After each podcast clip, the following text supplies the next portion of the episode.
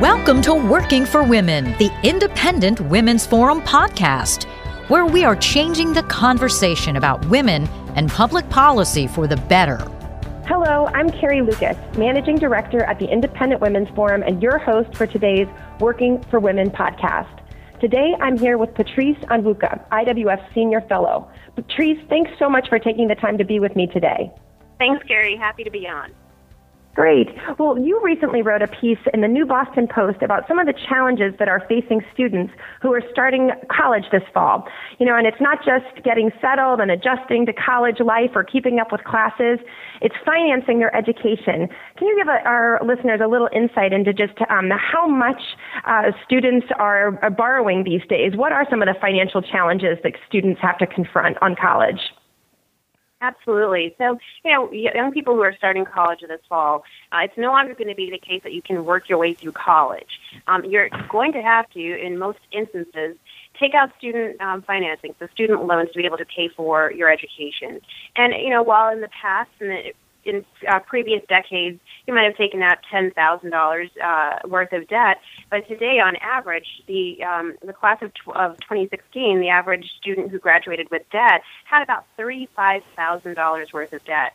I mean, we're talking about a down payment for a house when you're ready to settle yeah. down and buy a home.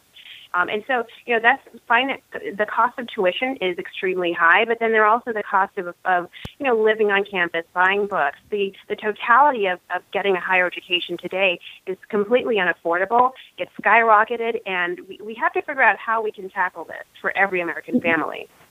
Yeah, you know, it is. It's amazing looking at some of the, the numbers when you look at how much college um, costs. You know, even at public colleges, a year at college is costing, you know, thirty thousand, forty thousand, even fifty thousand dollars when everything's included. You know, why? Or just any insight into why college is getting just so expensive? Yeah, so let's look back about maybe 20, 30 years ago. Um, and what we've seen is there's been a, an increase in the cost of college because, you know, Washington has started to step into public financing for, for higher education. Uh, we especially saw this um, over the past, let's say, decade. Um, to give you some context, you know, student lending grew from about 53 billion to 120 billion from 2001 to 2012, and the majority of that, 90% of that, is coming from the federal financing. Um, you know, so you're talking about federal loans, yeah. whether that's subsidized or unsubsidized, as well as aid programs. You know, that's a substantial amount of money. We're seeing the cost of college grow, grow faster than, you know, gas, food, just regular everyday uh, expenses that have increased. Uh, and that puts a severe um, a weight on the shoulders of a young person who's going to be starting out in, in life um, when they have to repay that debt. You know, it also puts a burden on families when they have to figure out how are we going to get uh, to pay for our young person who's going to go to college. Yeah, you know, it's it's really interesting because um, in so many other service areas, you know, we now uh, we're seeing prices come down and things are becoming uh, more affordable over time. Where it's really it's it's um, and something must be, be going wrong. And it's interesting, as you mentioned, the amount of um, federal aid and kind of the this idea that I think those are always sold to the public as as helping bring the cost of college down. So it's kind of ironic if these um, if these greater subsidies are instead um, contributing to the rise in tuition prices prices, you know, I, I feel like that's that's the um, kind of suggests what some of the answers. One of the, the ways to start solving this problem might be getting government to stop doing some of these things that make it so easy for colleges to increase tuition. What is it? What do you think? What are the what are the kind of public policies that um, that um, we should be um, pushing for in order to help bring co- college, make college more affordable again? Well, you know, you, you put your finger on it, Carrie. We're talking about competition, and right now, because of federal financing, I mean, colleges they have no reason whatsoever to control their costs or to deliver, you know, quality education at a good price to to young people. You know, for every single dollar of federal aid that a college or a university receives, they are going to increase their tuition cost another fifty-five to sixty-five cents you know that's that's ridiculous. That that's like mm. saying you know for every time you pay your uh, your um, your utility a dollar, they're going to then increase their cost to you or their their bill to you another fifty five to sixty five cents. We would be screaming for that, but yeah, because it absolutely. seems like you know all this money is coming from the big federal hole, it's hard to you know wrap our minds around just how much money we're spending. Now, when we when we look at solutions, though, I think we need to we really need to think about how do we introduce or reintroduce competition into higher education. Um, you know, starting with high school, let's let's let's stop with this idea that that a four year degree is the best solution or path to success for every student. I mean, honestly, that's a, that's honestly a one size fits all policy that that ignores the individual um, abilities and aptitudes and, and, and interests of every high school student. So now let's take that off the table. If every student doesn't have to have a four year degree, well, now let's see what, what, what how can we ensure that young people are prepared and educated to find work in this economy well, then let's change what it means to be prepared and educated. And that means allowing a young person to take things, do, a, do an apprenticeship if they want to, or mix courses at the university level with apprenticeships, with internships, um, even online courses you know, there there are lots of ways that technology is delivering education and skills to uh, to to our workforce that we're not really tapping into because we've been locked in this model of you know go to college, get a four year degree, get out and get a job, and so. A big solution, policy solution really that's floating is accreditation reform. You know, and that sounds really, uh, it sounds big and, and wonky to understand, but it's really simple. It's in essence allowing states to decide, you know, who can be accredited, um, you know, to for for a young person to then take their federal aid and and go and pursue whatever they're interested in learning. So, for example, if a student wanted to take an apprenticeship for one year and then take a year's worth of college courses and take a year's worth of online courses, they could do that together bundle all of that and now they have an education that actually prepares them for you know the career in coding that they may want to do once they once they finish yeah. up with their their formal training but it's this idea of, you know, introducing more competition, allowing for online universities and online courses, you know, allowing for people, for young people to test out of some of those lower level college credits that, you know, you're not really learning anything from, but you still have to pay for the credits, and that just goes into the university's pockets. So the more we start to talk about competition and break this idea of what it takes to become a a, a, an educated student uh, to really turn it into what it takes to become a well-rounded student who has the skills they need for the job they want, then we can start to talk about bringing down the cost of college and higher education in general. You know that it seems like such such common sense, and it's it's really it's interesting. I feel like um, you know there's a lot of you've talked about a lot of great policy solutions, and I think part of it is also having a conversation like this because I think there are a lot of parents out there, and you know I consider myself I've got five kids, and you know when I, I think you know my in my mind it's I do have this image of them all going off to college and me dropping them off at a dorm um, when they're 18, um, but in some ways you think about so many things that you end up paying for in college aren't about education at all. And it's really silly to, you know, we don't all need to be, um, you know, people lament this idea of how much money is wasted on football programs.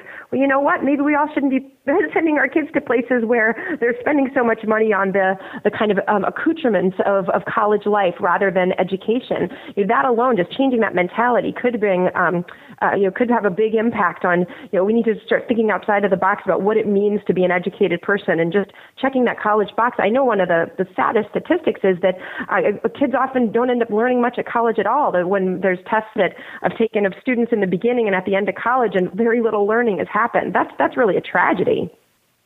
Yeah, I mean, it is. And, and what I, I'm encouraged by is, is that at, you know, the, the $1.3 trillion worth of student federal uh, student loan debt that you know every person Americans have today, I think it's a wake up call because now we're seeing this generation, and I'm a millennial, um, and like many of my colleagues, you know, you, you're thinking, well, how can I save for a down payment on a house when I have a five hundred dollars um, student loan payment to repay? How can I decide to settle down and, and kind of um, strike out on my own when I have so much debt? and it's tied to a degree that I may not necessarily be using. So I think um, um, Americans are starting to wake up and realize that, wow, maybe college is not the best uh, option for my daughter or my son. Uh, I don't think we're, we're where we need to be, but I think we need to push policymakers uh, and policy leaders, especially those who want to represent us and, and lead our nation, to think beyond what has traditionally always worked. You know, and I, I don't want to get partisan with this, but let's think about what students are learning in colleges today in, in the traditional um, um, uh, liberal arts college. You know, the, the, the ideas they should be exposed to, you know, whether that's conservative, whether that's free market, whether that's, um, you know, competition, you know, they're not hearing yeah. those ideas. Why are we continuing to, to funnel students into uh, universities and colleges where they're not learning what it, what it, they're not getting a balanced education, and then they're compounding debt on that, and then we're, we we kick them out into the real world and hope that they can float and land. And the the, yeah. uh, the ripple impacts on our economy are being felt. Home ownership is down among this generation. You know, um, marriage rates are down among this generation. So let's take a step back and think, okay, what is the best solution for the individual person rather than one size fits all, this is the best thing for everybody. Yeah, well, that's really you know it's interesting. You are much closer to college that um, college life than than I've been out for a long time um, time now. You know, I think that um, we should also be talking. You, you and I have been talking about um, talking to po- policymakers and then parents. Um, but what what is your kind of as our last as we close this up? Um, what would be your advice to the college students them, themselves? I mean, they have such a you, young people are um, are being told so often, kind of pushed towards this college, um, this one size fits all four year liberal arts style college. What would your advice be to to, stu- to the the 18 year old deciding what to do with himself next year? Oh, absolutely. I would tell that 18 year old, listen, it's fall right now. You haven't applied for colleges. Um, think about what you want to do. What is what what gets you most excited? And if sitting in a room, um, you know, learning about ideas that you have no interest in is not something that gets you excited, but maybe you know, writing code for a website or blogging about your latest um, skirt that you picked up at Forever 21. If that excites you, then think about what kind of career, absolutely, what kind of career you can build in building a brand. That doesn't require a, a four-year college degree. In fact, you could do a lot better if you just get out there and start building your own personal brand. And there are lots of communities, online, offline, that you can network with and, and find mentors and then really begin to build the skills, get internships and apprenticeships that can get you where you need to go. Now, if you think, well, you know what, I love, you know, Machiavelli and I love reading about Kant, then hey, maybe getting a, a politics degree is, is the right thing for you. But also think about what you're going to do after you graduate. You know, what are you going to do with that political science degree? Now, I, I have a, a an undergrad degree in economics and political science, and, and I'm happy to be putting all of that to work with IWF as I'm writing yeah. about what's going on in the news and politics and kind of making it make sense for everybody. But that's not true for everyone. And so, you know, my career path was very unique, and, and I'm blessed to have been able to to leverage what I learned and turn it into a career where I'm hopefully affecting some change and educating young people. But I tell them, to be very careful about taking that debt and especially getting a, a graduate degree if you don't know how you're going to be able to pay it off because it's a paying $500 a month in student loans or $300 a month in student loans is a debt you don't want to have to do for the rest of your life. Yeah, absolutely. Well, Patrice, that's such good advice, and I really appreciate. I think this is a topic we could talk about forever, and I thank you for taking the time uh, to talk to talk about it with me um, today. And I've I've learned a lot. And I, for anyone who's who's out there listening, thank you so much for your time. Um, this has been another of edition of IWF's Working for Women podcast. You can find out more about this topic and many more at iwf.org.